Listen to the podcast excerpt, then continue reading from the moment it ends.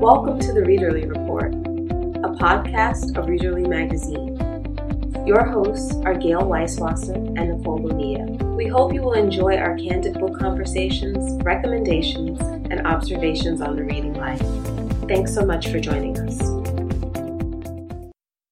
So, welcome to another edition of the Readerly Report. Gayle and I are here to talk about some books that we are looking forward to, some things that have come are coming out or have come out late April and I mean actually late March and early April. or maybe a little um, earlier. Or maybe or maybe a little earlier. We'll check in on some things that we've read as well. So, why don't you start out, Gayle, and let us know some things that you are looking forward to? Okay. The first book that I'm looking forward to is by an author I like a lot named Lauren Grodstein. She has a book coming out that I'm a little scared to read, but I feel like there's no way I cannot read it. It's called Our Short History, and it's about a woman who has a five year old son who is dying of cancer and oh. how she has raised this son on her own. He has asked her to find his father, get in touch with his father, and so he can have a relationship with him. And she's very conflicted because he hasn't been a part of his life, but she knows that she's not going to be around much longer. So I think it will probably be difficult to read, but I think I will enjoy it. And I like her writing a lot. And it has the added benefit of being narrated by Karen White, who's one of my favorite narrators. So I'm going to probably start that on audio pretty soon, and I'm looking forward to it. Okay. I know you've read um, other books by her. I, I read A Friend of the Family, which was her first one, and I did not read, or I started and didn't actually love her second one, The Theory of Everything, I think it was called.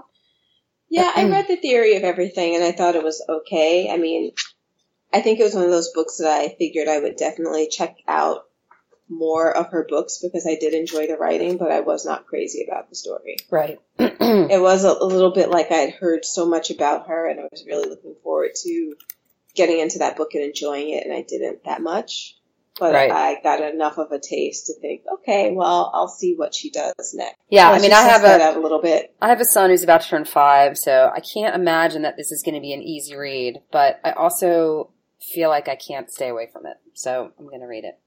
Okay, so do you do okay? Are you kind of okay if you read about um, children in peril novels, or, are they kind of off limits for you? I mean, I, I know you've done some missing kids novels. Yeah, I, I find um, children in peril novels pretty hard just because, you know, your instinct is to protect and to avoid situations that put kids at risk. This one doesn't feel like a child at peril one. It just sounds like a, you know, family think, and yeah, dead mom is always really hard. And so I feel like that will be more difficult than the child in peril because my guess is I, I, what I've read about the book is it's actually quite bittersweet and that there are funny elements to it. And my guess is that she probably finds the dad and they probably, you know, start off a fragile but promising relationship, you know, the dad and the son. So my assumption is that at the end of the book, the kid is relatively okay. But I think just the sadness of the sort of impending loss will be very difficult to read. Right. I feel like I've read books before that I, I know I read one, there was a book by someone called S.K. Tremayne. And I say that because with the initials, I'm never mm-hmm. sure whether it's a male or female author. Right. But it was called The Ice Twins, and it was really good, but really sad. And I know you have twins, so it's like I'm not going to even twin girls. Oh so. boy. it's like I'm not going to even go. You know, if something happens to one of them and one is left behind, and she's acting very strangely. But re- it was very good. So, okay, what do you have coming up? So coming up, I have this book called The Scarlet Letters by Jenny Nordbak. And the title of that first caught my attention because, of course, it's very similar to the Scarlet Letter. So I really love those classic retellings. So I was kind of like, oh, is this going to be something about the Scarlet Letter? And it's not. It's about this woman who works in LA and she works in, in one of their, I guess, their sex dungeons and her name is Mistress Scarlet. And it's basically all about, I guess, her role in dominating women, in dominating men, or being a dominatrix.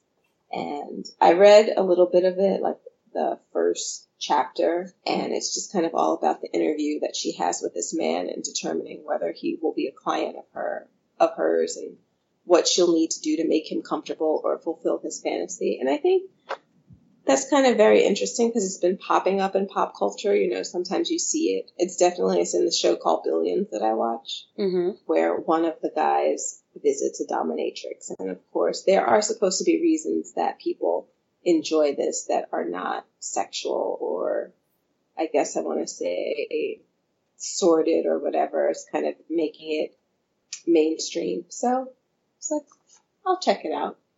Who um who published it? St. Martin's Press. Hmm, interesting. I will. Uh, I'll take a look at that. It sounds interesting. Yeah. Okay. Can you top? Can you top that? I don't think so. Although my next one is not terribly dissimilar. The one that I picked for my next one is called The Arrangement. And I've been Oh. seeing that book around. Um, it's written by Sarah Dunn, who I actually read a book by Sarah Dunn a long, long time ago before I started blogging. And um, Actually, I have this book. I just got this book. You do. hmm Oh, I'm jealous. I am probably going to let my mother read it first okay. because it's supposed to be comic. yes, it is supposed to be comic. It's lighter, certainly lighter than the first book I picked. Um, yeah, I really want this book. I think I actually just put it on hold at the library. And it is about a couple who have been married for a while and they are at dinner with another couple and the other couple starts talking about how they have an open marriage. So the first couple sort of are interested and intrigued and they, you know, ask a lot of questions about it and then they decide they're going to do a six month experiment where they're going to have an open marriage. And they have some rules like no falling in love. What were the other one? No snooping. And there's some other, I forgot what the third rule is. And they, of course, you know, what could go wrong? And of course, like everything goes wrong. So, but it, everything goes wrong. I mean, you can't have a rule like "don't fall in love" right, right. And I think like she falls in love and, you know, because how can you control that? uh, exactly. How can, you can't you- control that. when you've given your partner license. See, that's why that would just not work out for me. right. Um, And he like falls for this like the first like hot woman who comes along who turns out to be kind of psycho, and so then he finds her really annoying and like misses his wife and all this stuff. So I don't know, sounds intriguing. I remember reading her first book, um, which was called The Big Love, and she and I are like exactly the same age, so I feel like oh this you know I, I'm following, she's following like my life stages with her fiction. So not that I'm you know doing that of course, but so uh, well, you yeah, get to live live a little vicariously through the novel, exactly. and then then you get to not try it out Exactly. because you see how it just won't go well. Exactly. So that's that's on my list. So again, I think that's at the library at some point waiting for me. Actually, yeah, I think it's on hold at the library. Yeah, I think you're right. And I was excited excited to see that because I had kind of been giving it the eye.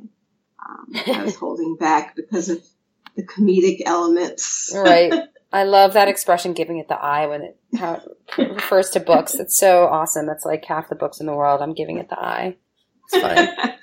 yeah, I passed it by. I gave it the eye. Yeah, got it. So um, my next book, and now it makes me want to ask you another question about how many books do you feel like you read that are about murders? Oh boy, about murders. I feel like I read a, a fair amount. So my next book is called If We Were Villains. It's by M.L. Rio. It comes out April 11th, and it's a Flatiron Books, um, Flatiron book. Okay. And it's about this guy who has served 10 years for the murder of one of his closest friends, but no one knows whether he's committed or not. So the day that he gets out of jail, the detective who investigated the case picks him up, and I guess he is deciding, or he's decided that he's going to get the, the scoop out of him, whether he wants it or not. And of course, when the guy is convicted of murder, he is in college. So it's one of those college stories that I love so much. Group of friends and secrets, and they're studying Shakespeare at elite conservatory. So it just punches a lot of my buttons, but there is a murder in it. And I just feel like Huh. That sounds interesting. half the books I read are about some kind of murder. So I was just curious. Huh. Uh, yeah, I don't think I would say mine are definitely not half. Maybe like one tenth. quarter. no, tenth. not even. Yeah. I mean, more domestic drama affairs. correct. families, friends. Um, yeah, I don't think a lot of murder. The occasional suicide, maybe, but Right. This one seems to me, just from the description, seems to have shades of what was that really popular? I know I read it. Everyone read The Secret History, Donna Tartt. oh yeah, You know, group of friends, and it's some kind of small elite li- liberal arts program studying Shakespeare. right. Uh, yeah, no, that book. You know, I never read The Secret History. In fact, I, it's sitting in this room. I'm looking at it right now, and I've never read it. Oh my gosh, Gayle! I know. I'm like the only one in the world. Well, I haven't read that or The Goldfinch, and I think I'm the only one who has not read The Secret History. you might be. I know. It's on the list. I'm giving it the eye. Literally, I'm giving it the eye. 20, right, you are literally giving it that. right. 2017 project. Yeah. Every year, I'm like, I'm going to read The Secret History this year. Yeah. Um, okay, what's your number I- three? I can imagine though that, that the secret history for you must be totally overhyped by now. No, it's post overhype. It's been, it's so, the hype was so long ago that I feel like I could pick it up again Okay. or pick it up for the first time and not be prejudiced by the hype. I can't say that for her next book, but I can say that for this one. Because I never read the, Oh. this, the next one, and that one is so overhyped that I just, I don't see it happening. Two thirds of my books have murders, and the other other has illi- the other has illicit sex. so Nice. Happy April. happy April. So Unreliable by Lee Irby. And so this is a story about a college professor who may or may not have killed his wife. And he goes home for the weekend. He's celebrating his mother's wedding to a much younger man. And he has a peculiar relationship with the truth is what this says. So it seems just like it's a lot of don't know. When I hear something like that, it reminds me of American Psycho because I was just never sure of what was going on in that novel, what was in his head or not. But it seems like it has that sort of unreliable narrator. You're not sure what's going on, and of course, you know he is a he's a failed novelist and a college writing instructor, so it has that kind of you know, Sounds like Stephen King esque. right? But it's not, it- you know, well, it's interesting because it's on Doubleday, and I feel like they all they always are kind of split between things that are more serious and things that are kind of less so. okay. Wait, what's it? What is So that book called again? It's called Unreliable. Okay. You, okay, yeah. Let us know about your third one. So my third one is one that's a little out of my comfort zone, but still kind of interesting. And I read about it. It's a guy that I follow on Goodreads who seems to read all the same books that I want to read. And so sometimes I just like check out what he's been reading lately. And Is this, the guy that has your same taste and Yes. and Same did not taste. like that that book? Which one didn't he like? Oh gosh, it was so funny. I Are you being diplomatic remember- or you can't remember what it's called? No, I can't remember what it's called because I would totally say it. Yes, I'm sure that's who it is. Oh, it was the book that you really didn't like. The book that was soullessly, relentlessly depressing. Oh, yes. In fact, I think that's how I found him. That book was, uh, oh my God, what was that book? The one about the real estate bust. That book in California. Uh, I can't think of what it's called either. Yes, I found him that way. And it's funny, he's got like his, he's got a blog that has a music, like a, a song lyric in the title, which of course I do too. So that was made me excited. Yes, same guy. So I was looking at his recent books and it's funny because this one that I saw that looked intriguing reminded me of that book that you're talking about. But for some reason, I can't think of what it's called. I will. I'll look it up before we get off the get off the podcast. This one is called One of the Boys, and it's written by a guy named Daniel Mar- Magariel. I'm not sure I'm pronouncing that right.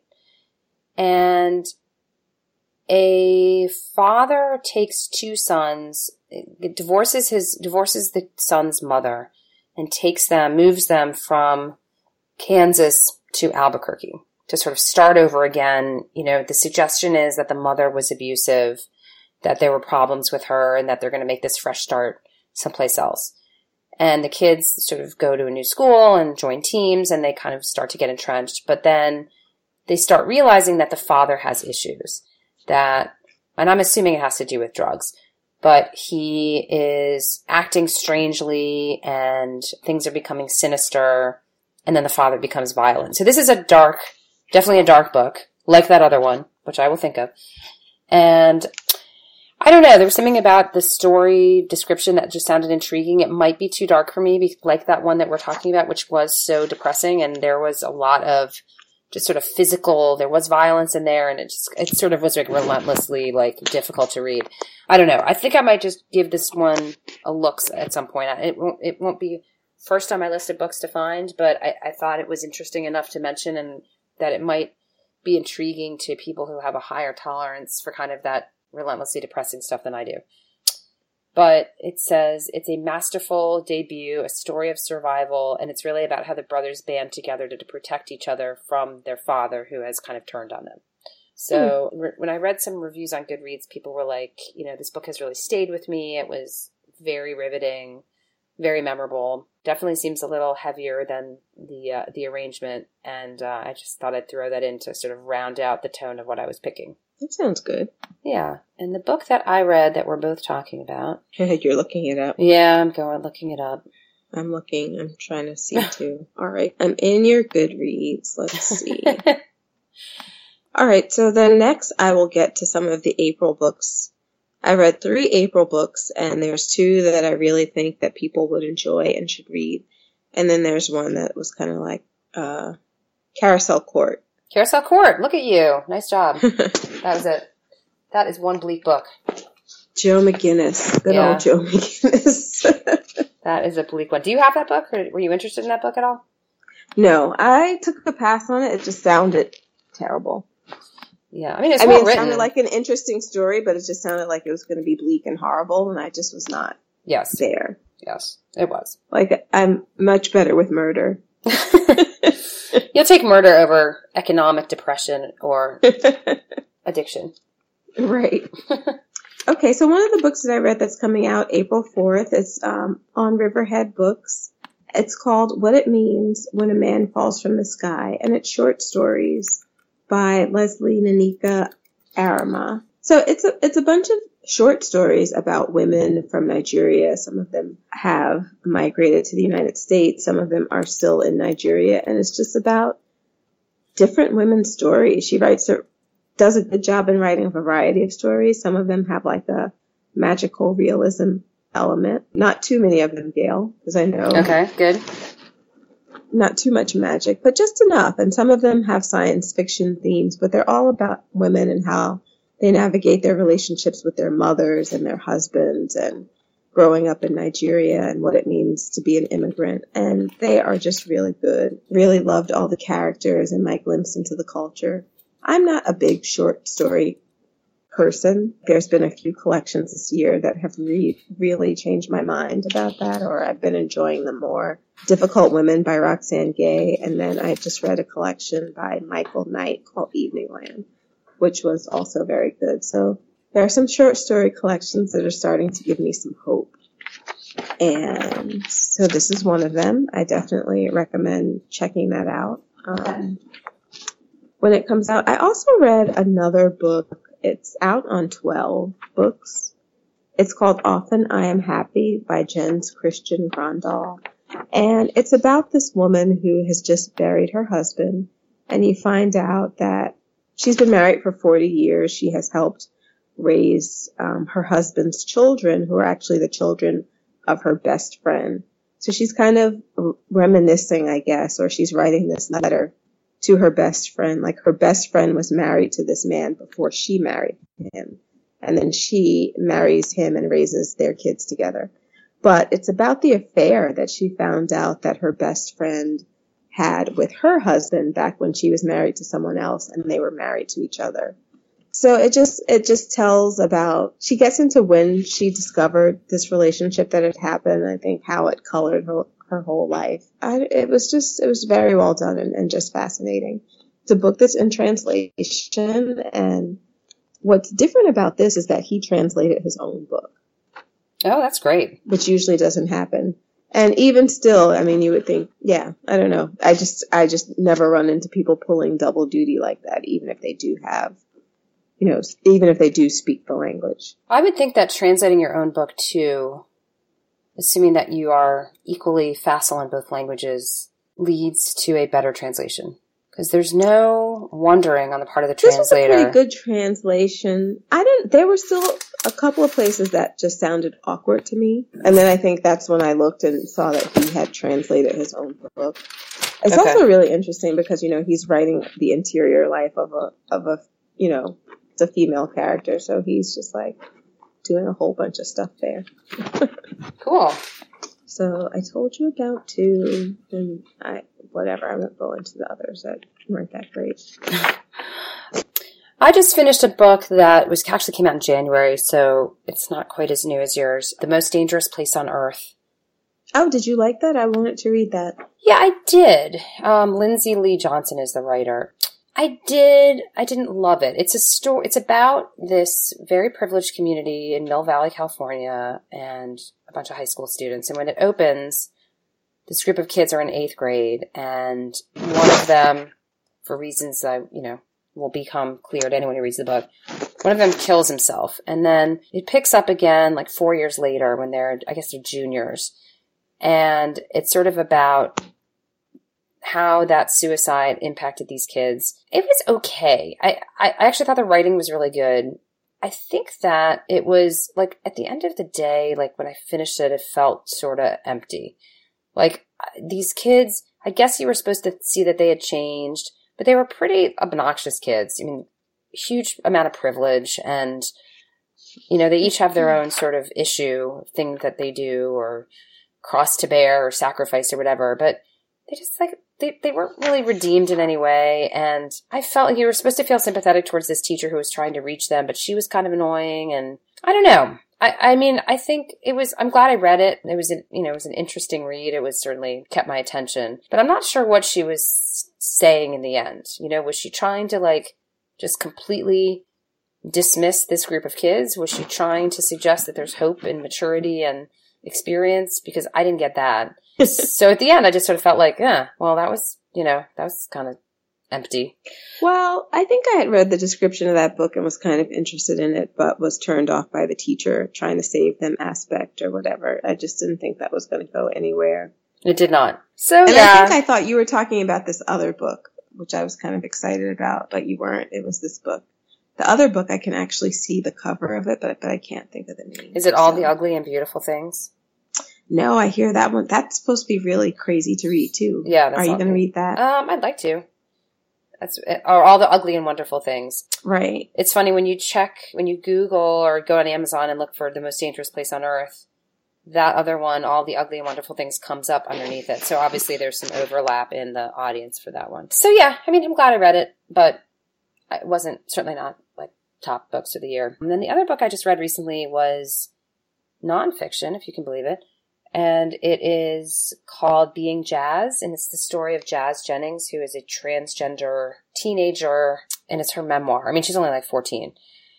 And again, like disappointing. Granted, she's 14, but I sort of felt like that could have been a lot more than what it was. It could have been a really interesting book about sort of gender confusion and what it's like to live in the wrong body and, you know, sort of the physical and emotional and mental aspects of that. And instead, it was like her talking about her knowing at an early age that she was really a girl and then, you know, all of the TV show appearances she's done and, you know, going up and down with her friends and, and sometimes they're friends and sometimes they have fights and sometimes she's depressed and she's a great student and then she meets Obama and that's the end. And I'm sort of like, wow, that was a wasted opportunity.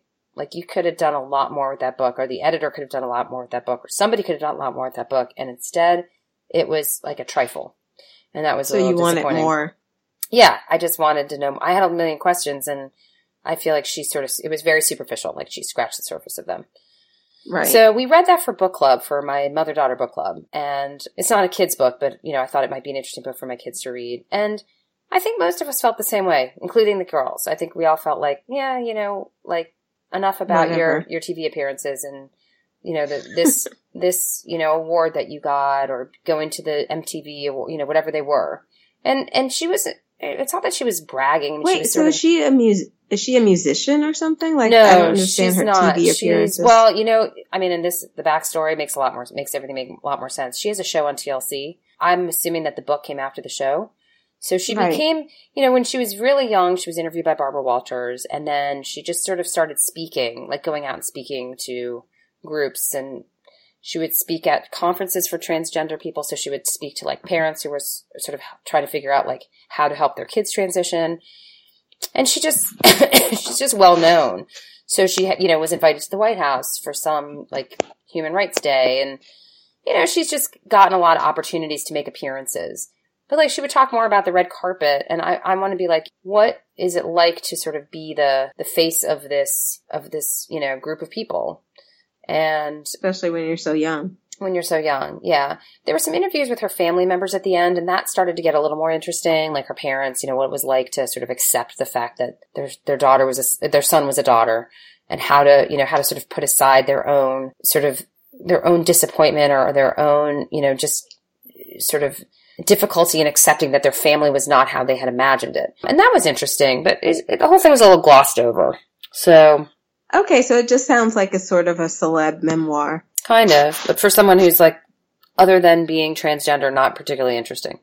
so, uh, yeah. So, I mean, it was it was a quick read, and it was a good book club read to round out fiction. Well, we've read a lot of fiction this year, so it was good to read something nonfiction. And you know, I think I think in this day and age, our kids are growing up in an era where they will meet people who are transgender, or they will know people whose parents are transgender, and you know, I thought it was a good pick to just see a perspective and, and they would have that perspective in mind when and if they came across that person in their lives and would sort of have a better understanding of what they may be going through.